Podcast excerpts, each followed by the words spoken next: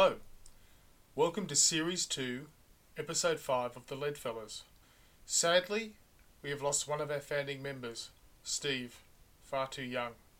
However, he was very committed to these podcasts, and in his honour, we will press on. In fact, we recorded several segments with him that have not been previously released. And in this episode, we get to hear Steve describe his early days as a young journeyman in the typesetting industry. As well, we'll be talking about Steve Jobs' contribution to type. We will take a look at mummy paper and round out with another hidden press story, this time in Australia. So settle in to hear some amazing tales of the print industry in days gone by. Thank you. Adventures of a Young Compositor, Part 1. This is uh, from our blog. You can read it and um, see any appropriate pictures if you go and have a look. So, the story goes After completing my apprenticeship in Sydney in the mid 70s, I wanted to get out into the world and learn more about my trade. Recently married, we threw all our belongings into the car and headed west, bound for Perth. We made it as far as Adelaide and decided to stay. I had a few different jobs in Adelaide over the course of the nearly two years that we were there. Most of these adventures relate to that period of my life. I was employed as a compositor in a print shop in the northwest suburbs of Adelaide, the name of which I shall withhold for my own reasons. It was a fairly small shop with only a few employees and a lot of ancient equipment. The composing room had quite a lot of monotype font cases, a metal saw, mitre cutter, a few racks of leads and print furniture. The foreman, a lovely old guy, ran the large format Wharfedale single colour printing press a Heidelberg Platen and the old Chandler and Price paper guillotine. This was old, old, old stuff. There was also a hand-fed Chandler and Price um, printing press, which was used for printing small cards or flyers. So in my time there, I learned quite a bit about all of these ancient machines, and they were ancient even back then, and I even operated them at times. I would often be asked to print some business cards on the hand-fed beastie, Quite an experience. The images shown on the blog are very similar models to the ones I'm talking about. So the boss was also quite ancient. He drove an old Wolseley to work, and there was a Morris 1100 that the sales reps could use if they had to visit a client. Most of the time, though, the three sales reps were on the phones drumming up business. It turned out, as I later discovered, the business was just a tad shonky, shonky, shonky. So the bread and butter work was magazines for local councils. There was some sort of arrangement whereby the councils would supply editorial information about their area, such as history, landmarks, services, for each edition, while we were authorised to sell advertising space to local businesses. Everything seemed above board. I had no reason to think otherwise. I'd be kept busy designing advertisements, using the various monotype fonts that I had at my disposal. I would create a proof to give to the sales rep to take out to the customers for approval, and we didn't have any fax machines or emails.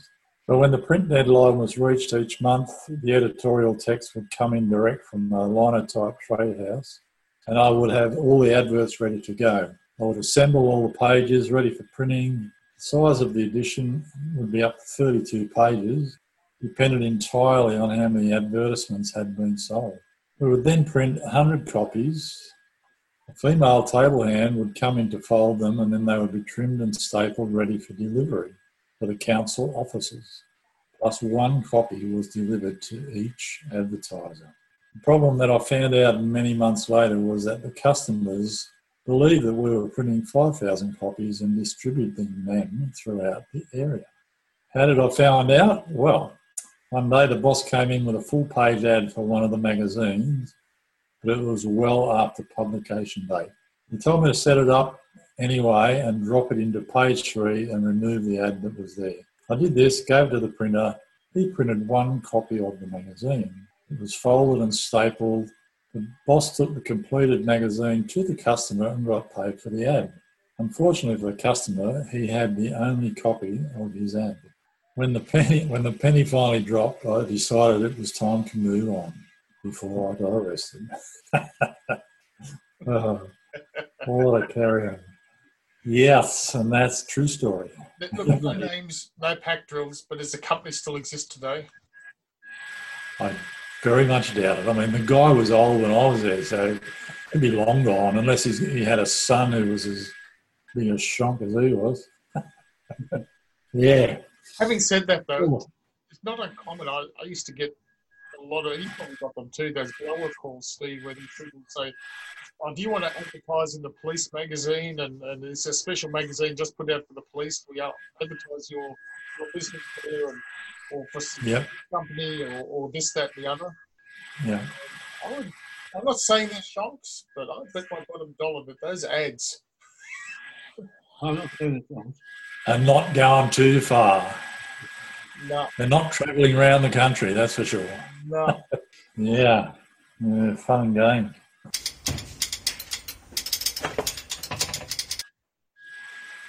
Uh, this time from Leadfellas, we're going to talk about how Steve Jobs unleashed fonts to the digital community and helped make us a WYSIWYG society.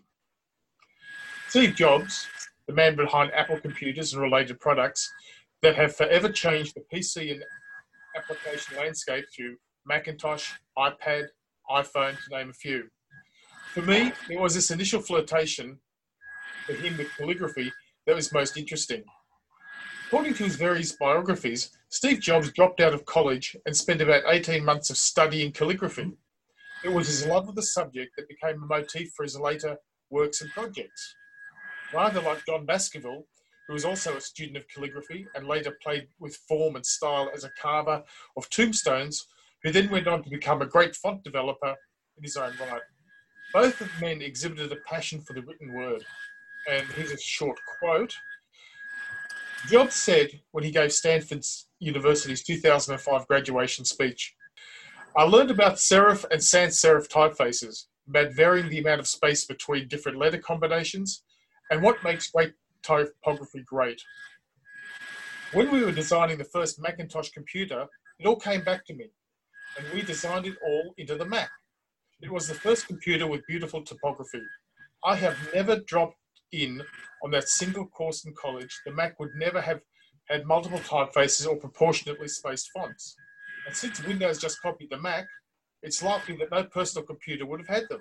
And that's a quote from Hollywood Reporter.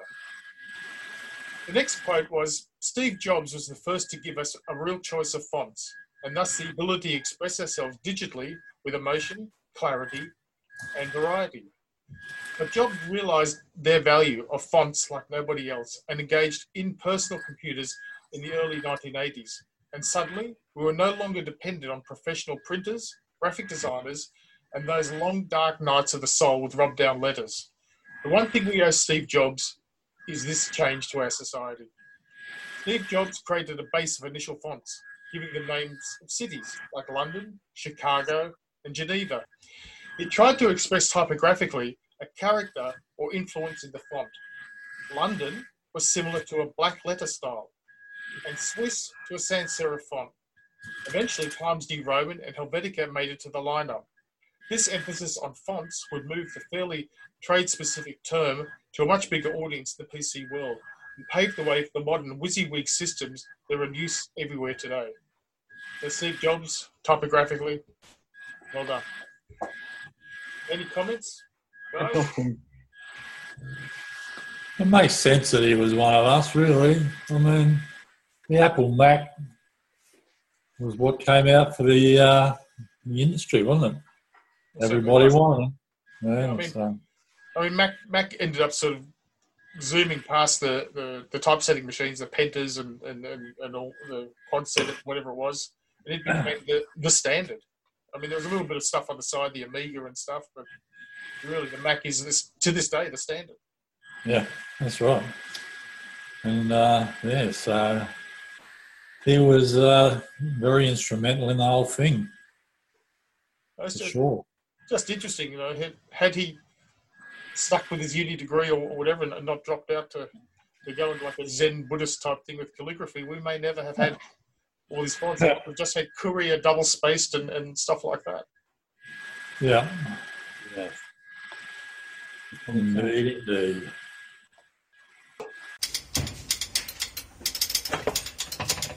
Here's a great tale in which paper is again the central theme. As the pursuit of dunny paper has become an extreme sport in today's pandemic world, here is a tale of mummy paper. Spurred on by 19th century paper shortages, some enterprising entrepreneurs hit upon a unique way to bolster supply. And this tale was suggested to me by Leadfellow Steve, who thought it might make an interesting story. Readers of our blogs have seen several references to the need to keep up paper supplies in the burgeoning days of print here in Australia. Advertisements for Spanish paper were common to keep the Sydney Gazette production rolling.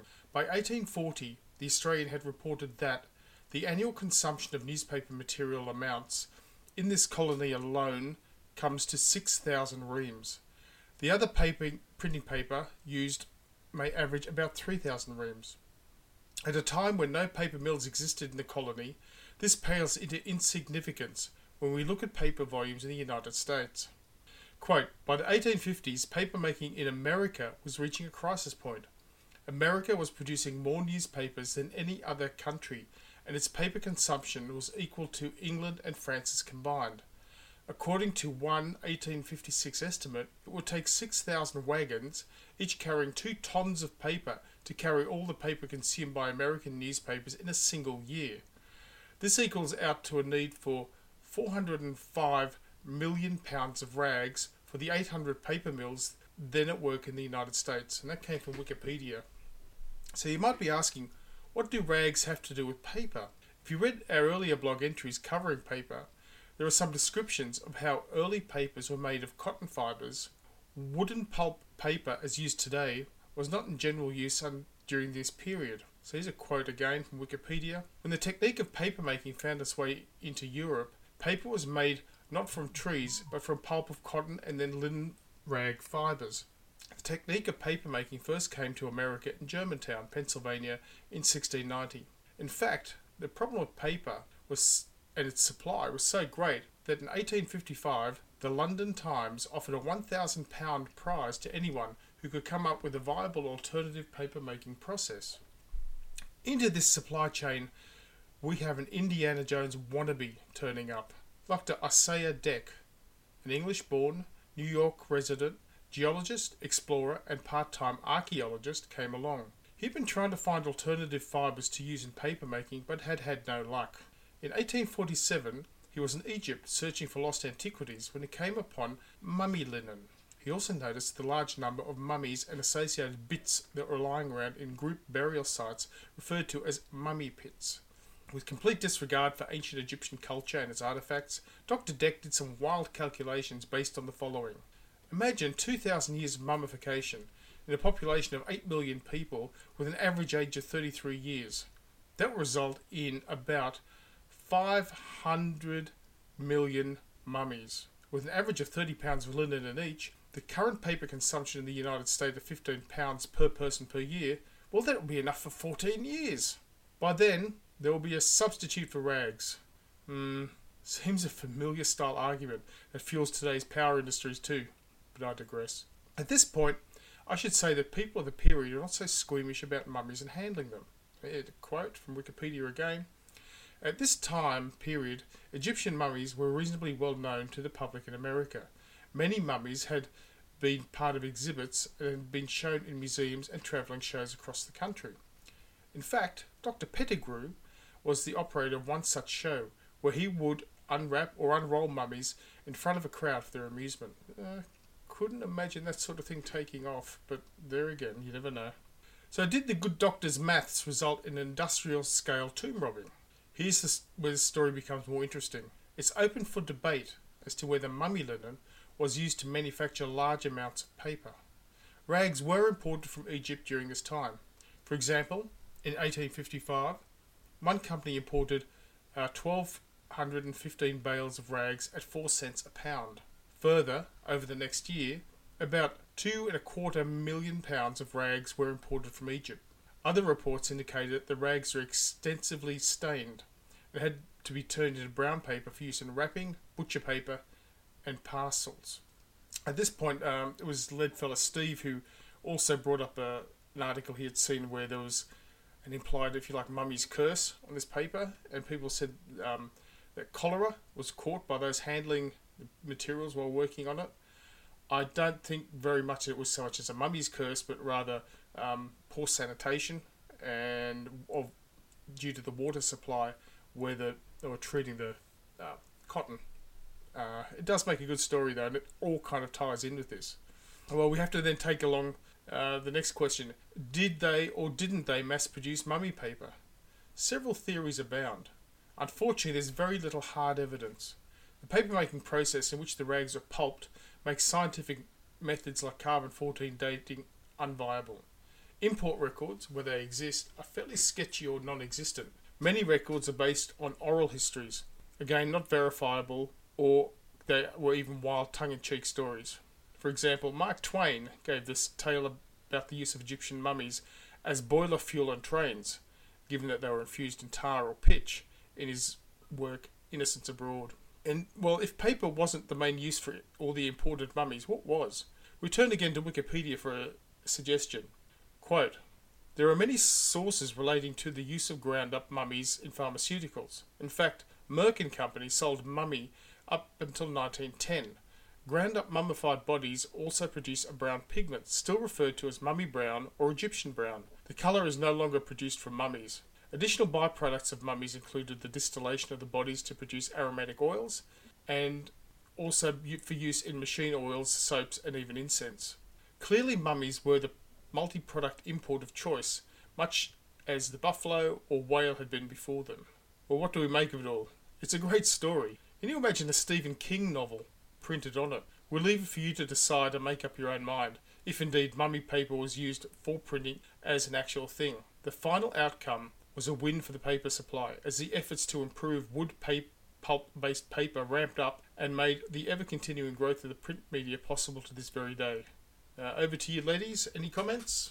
Yeah, right. We've come a long way, haven't we? But then again, we haven't. Like, you feel like that, but at the moment, you feel like we've come nowhere. You know? We're going backward. Yeah. Mm. Helps thinking. The things you find out. Well, this story is called Hard Cash, and that's an Australian secret printing press tale. Now, we had an earlier story about Joseph Stalin's secret printing press. Well, this story is a lot closer to home, well, for us anyway, being Australians. It was while listening to the podcast Behind the Bastards that a reference was made to a secret press and publications printed around 1893 to 1894 in Sydney. It has links to early prime ministers, as well as well known literary figures like Henry Lawson, and the Leadfellas just had to know more. In researching this blog entry, I came across a number of small pieces of information that I've put together from various sources, and we'll be having those in the um, podcast and, and on, on, the uh, YouTube. We're not going to cover the politics and beliefs of the key author, Arthur Desmond. If you want to know more about him, I would suggest starting with Wikipedia articles and perhaps even listen to the podcast about him in Behind the Bastards. A very interesting man, and unfortunately, some of his um, interests come through today in a very radical way, which is extremely unfortunate. Now, where does the story start? Arthur Desmond arrived in Sydney from New Zealand around 1892. After writing under the name Ragnar Redbeard, he published the weekly newspaper Hard Cash. He particularly targeted the banks, including printing thousands of stickers of the words going bung, which were plastered over the banks on the eve of the bank crashes in 1893. Uh, that came from Reason and Revolt. A very, very useful website uh, if you like to look at revolutionary activities in Australia. Desmond became a leading figure of socialist politics, where he acquired a reputation as a banking expert. In May 1893, the first issue of Hard Cash, which the which he is said to have edited, he attacked banks and exposed the self-interest of capitalists and clergymen. Really story nowadays, but we won't digress. He became associated with William Morris Hughes, later a Prime Minister of Australia. Desmond collaborated with Hughes on a political broadsheet which evolved into a radical periodical titled The New Order. And he became part of the circle surrounding McNamara's bookshop, at 221 Castlereagh Street. It was demolished in 1922, associated with Louisa Lawson and her son Henry, Jack Lang, Tommy Walker, and future Prime Minister of Australia, Alfred Deakin. That's from Wikipedia. And just as an aside, we'll be putting together a story about um, Henry Lawson's mother. She actually was a feminist and she published an all female paper. And that's a very interesting story in itself about this period. Hard cash and other writings of Arthur Desmond infuriated the authorities and Desmond's own superiors. Colonial Secretary George R. Dibbs is reported to have held up a copy of hard cash during a cabinet meeting and said, This thing has cost us three million pounds. A lot of money in the day. What is the detective force in this city doing? So, in what appears to be a, like a Caper Cops episode, the politicians and the police were after him and his associates. Arthur Desmond continued the publication of hard cash. To confuse things, the publication appeared to have no fixed address for it was printed. Along with misleading issue and volume numbers, the authorities were led a merry chase. Here's an excerpt from the magazine's production taken from articles of early conspiracies of ALP history. J.A. Ross has claimed responsibility for initiating, setting, and printing hard cash, carried out, he said, in his Paddington lodgings. Despite special police duty and extra detectives being brought from Melbourne and New Zealand, it continued to appear until September. Five issues in all, each showing arbitrary dates and volume numbers to confuse the pursuers. The press easily was easily moved, and drop-off points for copy were varied, and distribution was a strictly guarded affair. Arthur Desmond had many helpers at hand. Jack Lang, who wrote himself into the Desmond Legend, spoke helping turn the mangle and set the type at 25 Rose Street, Darlington, which is where Desmond lived during in 1894, according to the electoral roll. How was the publication produced? At a private house in Underwood Street, Paddington. In the one little black back room upstairs with a couple of fonts of type, an imposing stone, and a demi folio Albion press. Um, it's only a very small um, press. Uh, the, the date of the earliest issue of Hard Cash is the 22nd of May, 1893. It also shows volume 1, number 23. That number 23 is misleading. It was a suggestion of Desmond's. After five or six, no one seems to agree on the number, editions were printed. The equipment was broken up and removed. The press is something quite small and can sit on a table or a stand. This makes it easy to transport to various secret locations if required. In fact, it's actually not far removed from something Gutenberg would have used. So some of the uh, physical attributes of the paper, it was large, quarto size, a good surface paper, and four pages in size. The number of printed issues was 200 copies, with about 50 being sent to city and country papers in order to secure as wide a publicity as possible its psychometric analysis of bank and other balance sheets and interesting paragraphs. A big feature of this. The other 150 copies were given to Desmond to do with what he liked and keep the money on the sides. As always, there was good demand for hard cash, I was told, at six pence per copy. Eventually, all good things come to an end and hard cash was closed down. The detectives never arrested the people behind hard cash, but everything about its production is mysterious. How many copies were produced? Later, some commentators say 200, but others suggest this is too low given its impact. How many issues were there? The greatest estimate is 40. Did they appear fortnightly or sporadically? It was produced in Sydney, Sussex Street, or was it in Rose Street, Darlington, or was it in Underwood Street, Paddington, or in a cave near West Bush, Paddington? No one knew. Reports at the time said during the bank crisis of 1893, Desmond had done 48 hours jail for writing Going Bung on the savings bank. Although it was well known he was the editor of Hard Cash, an iconoclastic publication that told lots of unpleasant truths and asked inconvenient questions, the police could never fasten a charge on him. The imprint of Hard Cash was vague, purposely so, being dated Parramatta or some other remote thoroughfare for the sleuths to comb. Well, the paper was actually produced in a cellar in Sussex Street. And that came from the Trove database, another really good source if you like to look into these early documents. Desmond fled the country with warrants out for his arrest. The bush poet, Henry Lawson, composed a poem in defence of Desmond, which appeared in the New Zealand periodical Fairplay in 1893. Arthur Desmond fled Sydney bound for the US. Again, his story is murky with various reports. He fought the First World War, the Boer War, etc. Reading his history, you can see he was quite a firebrand in his era, and that his thoughts still bubble up today. Also, it is quite interesting to see the effect that the printed media has had in it's time stir up promotions, a job that the Net has largely taken over today. That's Mr. Arthur Desmond, Hard Cash, and a ragtag team of, um, I suppose, we'd call them comrades today, the socialists, radical thinkers. Dissidents. Um, Bunch of dissidents. I mean, the thing is, is that it's far more credible than the Joe Stalin story. I'll give it that. And um, the similar ends. Yeah, this this fellow, unfortunately, his writings live today. With uh, I think it's the book's called Right is Might, and it has some very ugly racial. Arthur Desmond and, and the Yeah, gang. the dark, the dark side of the print industry. Yes. Mhm. Unfortunately, this is quite a few.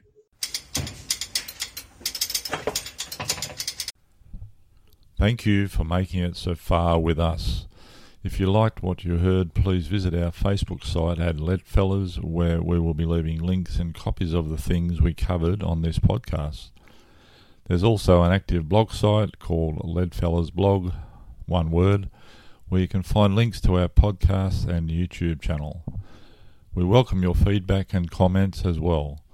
Drop us a line at either our Facebook or blog site. Please join us in upcoming podcasts to hear more from the Leadfellas, and we hope you enjoy the ride as much as we have.